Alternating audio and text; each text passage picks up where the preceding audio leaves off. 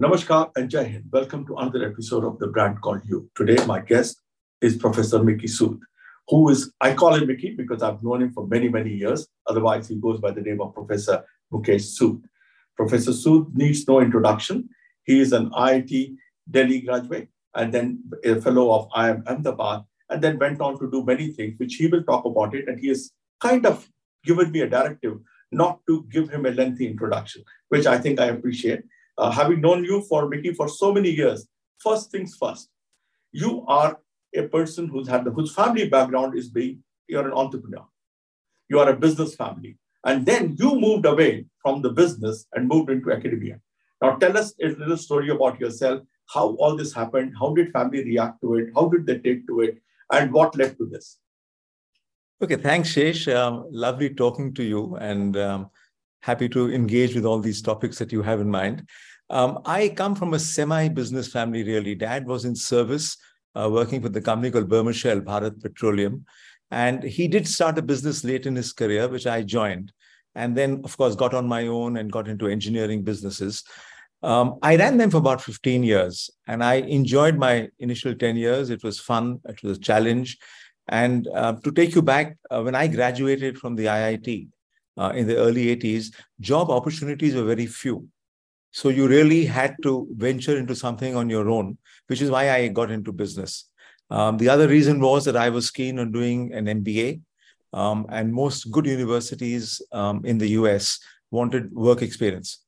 So I figured, let me go to Bangalore, where my, my parents were, uh, join dad's business for a year or two, see what the uh, lay of the land was, and then probably go and do an MBA. Um, this is a time when I would say 30, 40% of the batch used to migrate abroad. They would go to Europe, they would go to the US. So um, it is a quasi a business family, but uh, leaving a business after running it for 15 years was a challenge. Um, I was fortunate, my wife stepped in um, I had got admission to IIM Bangalore. Um, I'm correcting you there. I'm a fellow of IIM Bangalore, not IIM Ahmedabad. And My apologies. I, and I was keen to do a PhD. Um, right. I was keen to become an academic because I enjoyed teaching. And uh, my little bit of interaction with academia showed me that if you want to be considered or taken seriously in academia, you need a PhD. So right. I then uh, gradually exited the business. My wife managed it for a few years um, and then uh, sold it. And I uh, completed a PhD over five years. Um, in those days, it was called an FPM, a fellow program. And um, then had a brand new PhD and um, decided to become an academic. So that's the initial part of my story. Right, right. So I, I still remember when first time you broke this news to the friends and uh, meeting you uh, at a common friend's house uh, at a dinner when you made a mention and how everybody went after you, uh, you know, and, uh, you know, I'll not get into the details of what the jokes were all about, but obviously there was a lot of leg pulling which happened. And you, and I think it was uh, to your wonderful wife, Neera, she was so patient and stood there behind you like a rock, backing you with every decision you are making. And then years of living in US. Yeah, so the US came much later uh, when I picked up my first job. But the IIM was a, a, a fun experience. I mean, uh, initially the students didn't believe that I was a student along with them. They thought I was a mole from the faculty to come and listen in on their conversations. And, you know, I joined the IIM uh, when I was running my own business. So I felt that I'll manage the IIM, you know, I'll manage my PhD and it'll all happen very smoothly. Uh, well, within a month of joining the IIM, I had a test, an exam, where I scored four marks on 30. And I realized that I'm on the verge of being thrown out. So I remember going and meeting the operations, um, prof- the professor, and talking to him. And he was younger than me. And he looks at my paper very carefully and says, You know, even these four points that you've got on 30 are not really deserved. But you wrote so much that we gave you these points. So that was the first wake up call that uh, I had to get serious and uh, get out of the business, live on campus, um, in you know shared accommodation, and you know what living in hostels and dormitories is like. So right. shared bathroom, and you initially share a room too, and right. uh, that's how the journey started. But once you put your mind on something and you you don't have any um, you know no no diversions, uh, you can make it work. Right. So I was getting back into into studying after close to maybe 18 or 20 years of running businesses and managing people. Right. And um, I didn't even know how to type in those days, and PowerPoint was all I knew. But then you pick up the skills once you're with younger people. And one thing I've noticed is that with younger people, if you ask for help, they are very willing to give it to you. Right. Because there's an indirect uh, communication going on with younger people that, look, guys, you know something I don't. So can you help me out? And they are very forthcoming with their help. They're very, they, they, they, they turn around and give you as much as they can. Uh, you know, Professor, you make a very interesting point, and I have to ask you and uh, a little more to elaborate on it. You know, when you say you got four on 30, you did not know how to type, and you were reaching out for people to help. And you were coming from a successful business, what you had done for 15 years. Mm-hmm. And here you were. Now, tell me one thing. What, what were the unlearnings you went through? You know, we all focus, there's enormous emphasis on learning, which we put in our whole system here. But obviously, here you were taking on a, a new uh, avatar after ha- having put 15, 18 years of you know work experience behind you. How did you? What were the unlearnings you're focusing on? What was the biggest challenge you faced? How to let go of your past and adopt to this new student life? Okay, so the first thing is that you, when you run a business, you manage people, you manage um, your clients, you manage finances, um, and you are the big picture person. So you got people, you need to motivate them, you need to make sure that they are doing what they are supposed to. Once you're a student again, it's all around you. So you have to, you know, to cut to the chase, you you have to put in those hours. You have to focus on the on the topic that you need to study and understand. You have to interact with some colleagues, some other students, but that was the easy part because I very, uh, very um, diligently looked through the yearbook to find out who were the graduates from IIT Delhi. And then hmm. I went up to them and said, Look, please, guys, can I be in your group? Because most work in the MBA level, and I had to do an MBA before the PhD. The first right. year is in common with the MBA students. Right. So I went and approached them and said, Look, guys, this is my problem. And um, uh, can you help me? Can I be in your group? And right. they were quite willing. They quite they were quite open to the idea, and I joined their group. And right. then it became. And once they know you are sincere, that you're putting in the effort, um, and you want to do something. Um, there were a lot of jokes behind my back. I mean, uh, when I when, when the MBA students graduated, they all introduced me to their parents, and right. it was very funny because they, they, were telling their dads, "And look, why can't you do this kind of brave acts?" And I said, "Look, it's not brave at all. It was pretty foolish at that time. But once you are there, you learn how to swim. Right. Uh, you know, none of us is going to sink. So you you struggle and you come out on top of it. Right, right. So between then and now, fast forward 20 years later, you know, here in this country, which was very different way back in 80s and 90s, India was a very different place. There were a lot of things which were still taking shape and they had not even restarted. A lot of people were thinking, there are a lot of dreams floating around. And here, this is the country thriving. How, what do you think has been the entrepreneurial journey of this country? How has this country evolved? What is you, when you sit there and you teach your students, what when you said that, how would you see about this country? What do you make of this country? So I think it's a totally different terrain from what uh, we had or I had when in the early or mid 80s, where right. you typically go to a bank, you would write a project report, and the banker would then lend you X amount of money, and you would then make monthly EMIs, and that's the way businesses were run. Um, I remember going to a bank and writing a 50 page business plan.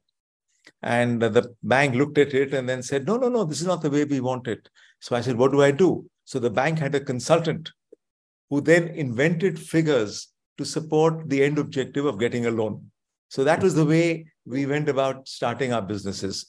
Today, for example, they don't do it at all. They, they write what is called, um, they do a lean startup. They write a business model canvas, which is one piece of paper with nine boxes, and they, they lay out their journey. Uh, secondly, very few of them are taking loans. They are taking in equity. They are going to uh, angels. They are going to VCs. Um, right. The other big thing is that in our day and age, cash was king. Right. Uh, today, many of these businesses um, make losses for many, many years before they finally um, make a profit. Right. But how do you relate to that? You, as a professor who has the connect with the, who's seen the past, who's connected to the here where it is, going to the class. where people are putting in new project reports and say, listen, I will burn cash for a few years before yeah. I, and you know, they, it's become a big valuation game. How do you see this? What is, how, how within you, what is, what do you feel about this? So two aspects here, Shesh. Uh, one is that uh, earlier you had a very clear vision. This was the plan that you had. This is where you wanted to get. Today, a lot of these companies pivot. So right. they come out with what they call a minimum viable product, an MVP. They take it to the market and then they get customer feedback. And they start then changing the direction in which they are going. Uh, earlier, the plans were cast in stone. Today, they're not. So that's the first major difference. The other is that even if they are losing money, uh, Shesh, at the end of the day, and I give Amazon as a classic example, they lost money for decades, right. but they had a way of turning profitable and turning profitable hugely. And how? So yeah. It's a question if you have enough runway, you have enough uh, people funding you, and they share your vision. Right. Ultimately, you will be profitable. Right. You may first have to pick up clientele, you may have to pick up, uh, you know, the clicks online, you may have to pick up market share, and you're losing money doing all this. Yeah. But at the end of the day, you are going to be profitable. I mean, all the unicorns today, obviously somebody sees value in them. They, right. It's not, uh, no one just invests money without uh, seeing a positive possible return. And VCs need right. a return within a few years. They can't, they're not long term with you. Right, right, right. So, you know, Professor, you recently co authored a book and I, I, I got hold myself a copy here. Uh, Leapfrog Six Practices to Thrive at Work. Yeah. Now, uh, what I also hear from the grapevine is that this going is this book has been selling like a hotcake in the market, and there mm. is going for reprint. Now, tell me, tell me, you know, a what prompted you to write this? Okay. Number one. Number two, what what is the message, big message, which you think are the key takeaways, which you think you would, if you were to put it up there, what is it you will put it up, which will tell the, our viewers and the people who get rid of this book should be looking out in this book for? So, um, Ashish, uh, two things that I have followed very actively in life, and uh, I believe um, are people should do it to thrive today, given what we call the VUCA world, which is you know, volatile, complex, uncertain, ambiguous is that you have to keep reinventing yourself. You can't um, have one career and, uh, you know, like maybe our parents had, join a company, work with them for 30 years and retire. Today, everything has changed. So uh, the first thing that students, um, I, I urge students to do is to try these small experiments, right. uh, things that interest them. Uh, you know, you don't take big bets, you don't take bet the company bets, but you try small things that are interesting to you. Um, I started my journey as an entrepreneur and then I wanted to become an academic. So I first started teaching and I was invited as a guest speaker, as a guest lecturer. I then taught a course and I was convinced that this is what I want to do. Now, then I went in for a PhD. So the PhD was not just off the cuff. Right. Um, 10, 15 years of being an academic, um, one of the jobs of an academic is to publish high quality research. Right. So we spend two or three years writing a paper, right. and um, it gets published in a journal, and right. typically seven or eight people read it, of which most of them are our own PhD students. Right. So you have all that effort you have put in, which is going to a very small minority of people. The paper may get cited, other people may read it, but uh, it's not really widely uh, used or widely quoted or widely talked about uh, by everyone. Right. So there's so much of, of gyan lying behind in academia. Right. Um, it's not my gyan, it's gyan that is all there in research papers. So right. all we have done, or I have done with the book, with my co-author who's from Ashoka University, is pick up those gems and bring them out for the world to see and read and talk about. Right. So that's all we have done really. It's nothing original.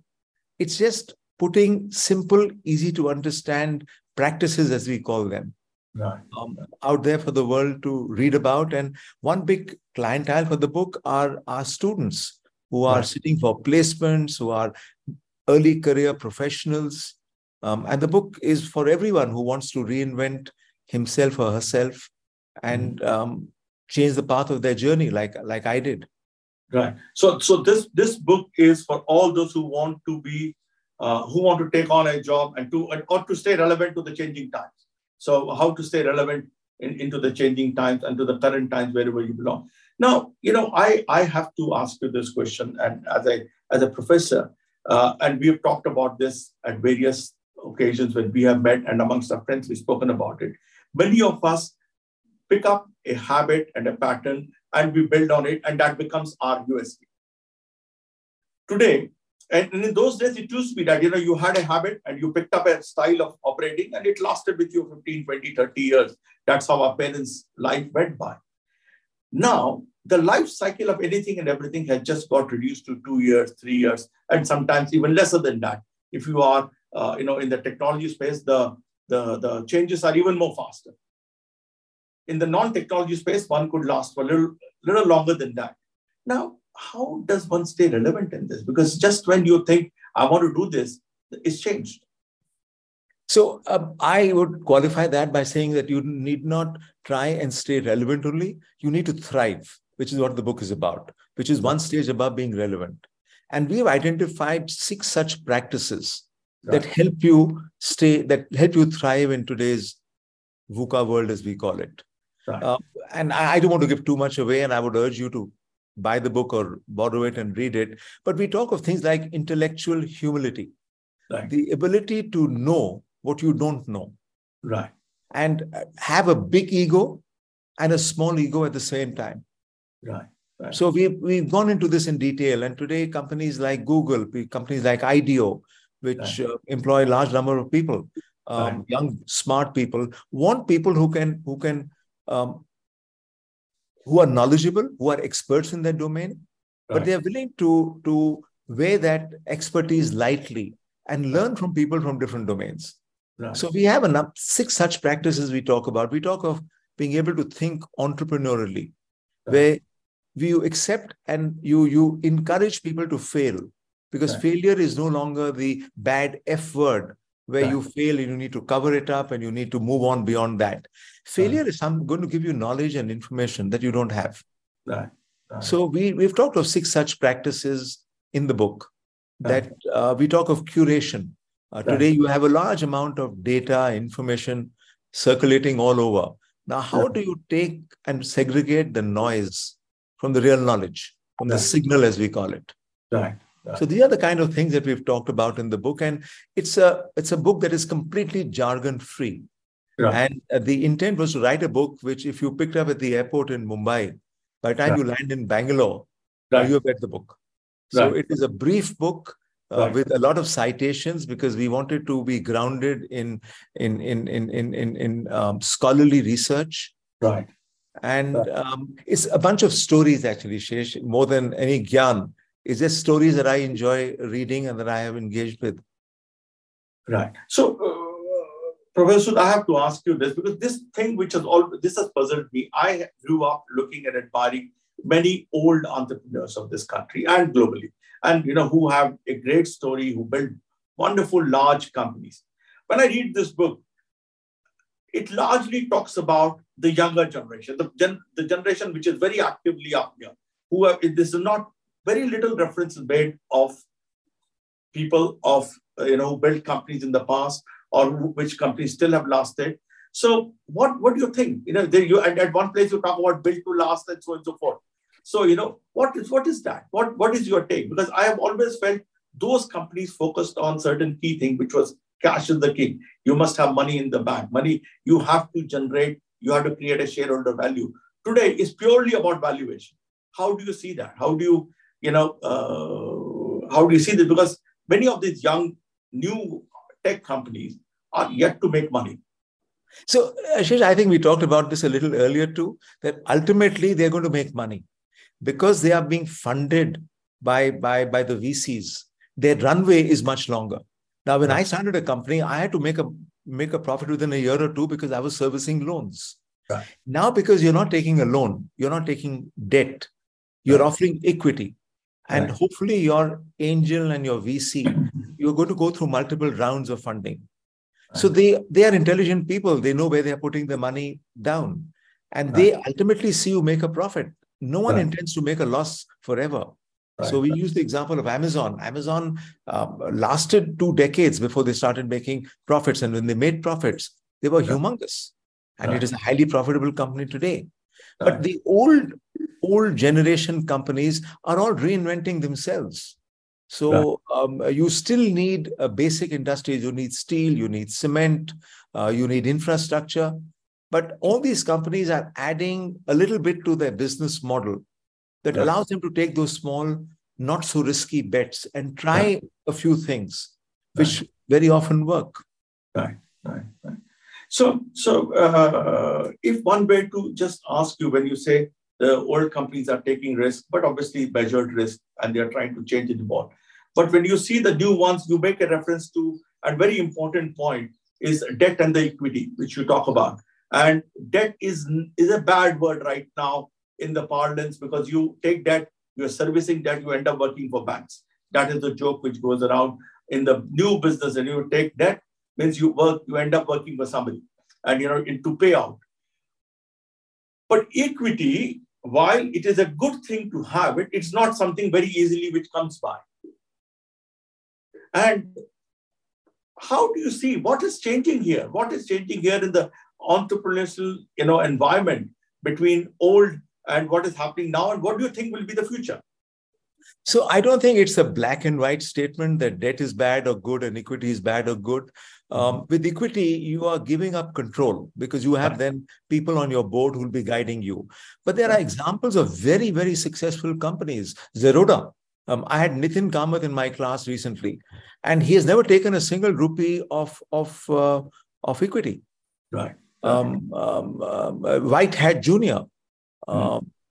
never took anyone's money and they finally sold within three years of starting. So you have a number of companies who follow the, the old route and say, why should we give up equity when we are on a solid business? And they grow organically. So it's a, it's a more complex um, um, discussion, which um, um it's not a black and white issue. So right. I would advocate that keep taking debt right. as long as you can. But right. when you reach a threshold where you find that profitability is not there immediately, but ultimately you'll be profitable. And you need the relationships and the networks. Another thing we talk a lot about the book in the book is your social and professional networks. Now they are key to your success. Right, right. and uh, when you think entrepreneurially you think of whom we, we talk of using opr other people's resources. Right. So entrepreneurs leverage resources that other people own without really having them in-house because they want to keep their their you know the ability to pivot and keep themselves light. So yeah. it's an interesting discussion. Uh, generally people prefer equity because they feel it's risk risky. Somebody else is sharing your risk. But if you're building a company for the long run and you are convinced about its viability many of them stay away from equity. Right right so, so how does, you know, obviously entrepreneurship was never a course earlier in the past, the times when yeah. we were growing up. Uh, uh, it was not even talked about. It is something which you learn.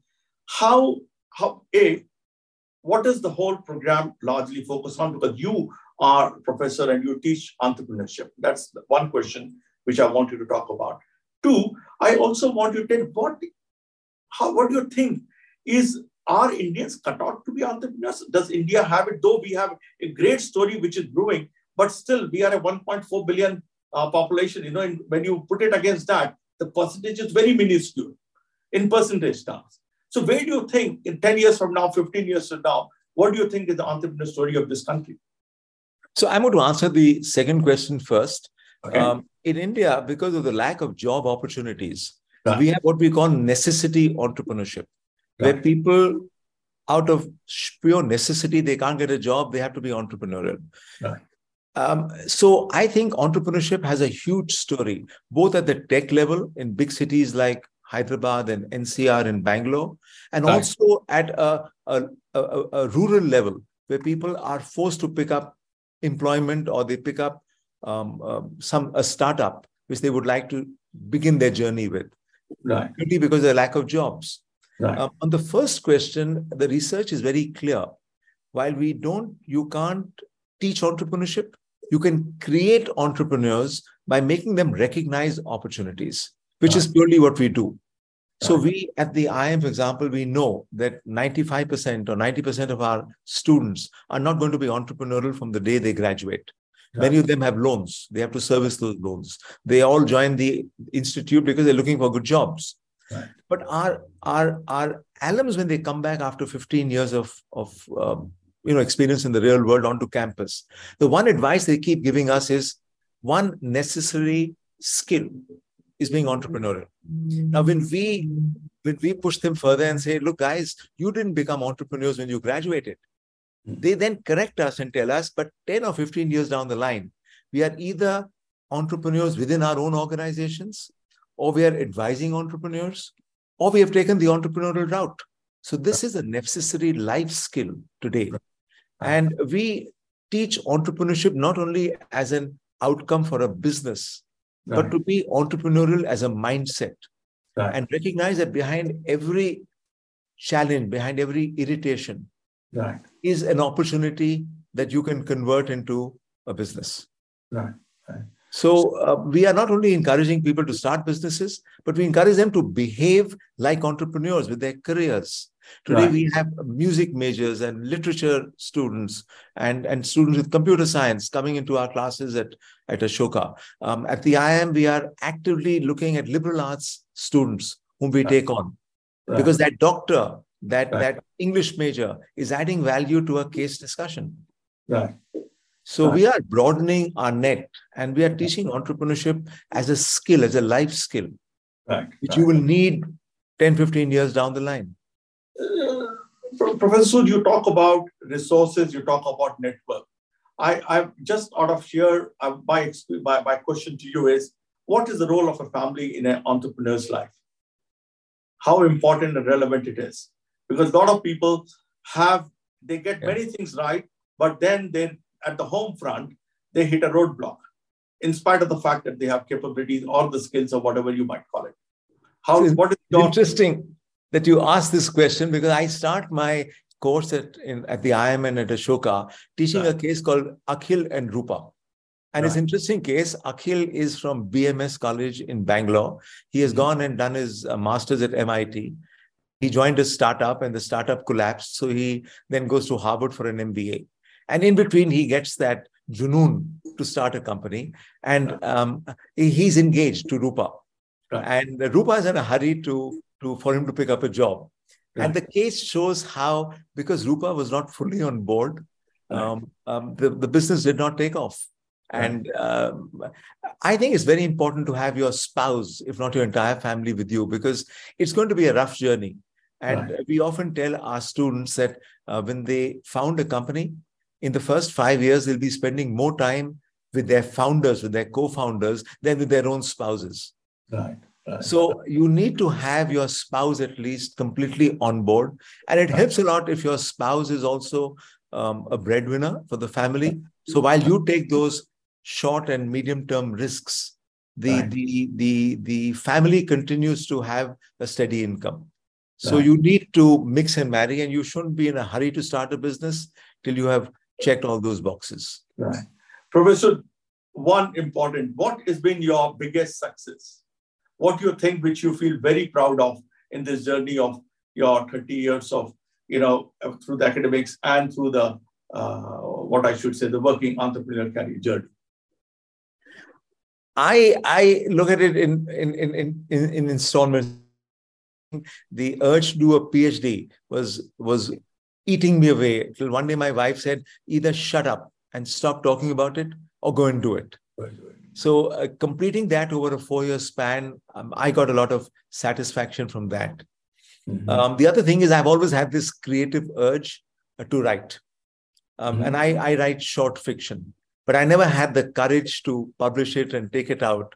So I took the halfway path where we wrote this book that we just talked about, which has stories and anecdotes. Mm-hmm. And uh, um, the fact that uh, within two or three months of publication, they're going in for a reprint um, I had given myself one year before it would really be go back into circulation. It has been it has been well received in the market, and I'm very proud of that. And um, again, um, I we we we mentioned uh, right in the start of the book that the book is dedicated to our students who teach us something every single day. So I think you need the intellectual humility to realize that it's not just your effort. It's uh, all the students who have engaged with you, your family, your friends, just like you. Um, I remember going to parties and saying that I, I, I can't have a drink and I have to get back to the hostel before midnight because there's a test the next day. So it's been a, uh, you know, they say it takes a village to rear a child. I, I think it takes a good network and sincere friends and family and my children who who helped me do these things. So um, I shouldn't take too much credit myself. It's it's it's it's it's a team actually that does it. Right, right, and and and just a you know something which is and every successful man has a little chink in the armor. What they say. Uh, if you were to pin down any failures which you could talk about and your learnings from it, what did what was the failure? And if you would like to talk about it, I'm not going to push you on that. If you would like to talk any failure which you think was a game changer, it taught you something, and, and if it was what it was. Yeah, so you know, when I was um, uh, looking uh, at an MBA, then the age went by because I was an entrepreneur and I could no longer look for an MBA. Um, I applied for a PhD program, and right. I uh, was very serious about it, and I got into Harvard for a right. PhD, and um, I could not do it. And I, I think that was something that I should have been a little more aggressive about. I couldn't carry my family basically. And the business was still running, it was thriving. And they were not keen that I just change a career. But then I learned something from it. And that was that if I have to do it, I have to accept the limitation that I can't move out of Bangalore. The business will have to continue running for some time till an exit comes up. And that's when I started taking the CAT, the common entrance test for the IIM. And right. I did that two or three times before I could finally clear the CAT exam. And right. I learned from the uh, from the fact that I didn't do the PhD at Harvard to say, let me do what I can with the resources I have. Right. And um, I then joined the program at uh, Bangalore. So uh, that was a huge learning that when you aim very high and you don't succeed, then take what you can with what you have. Yeah, become real about, and then yes, yeah.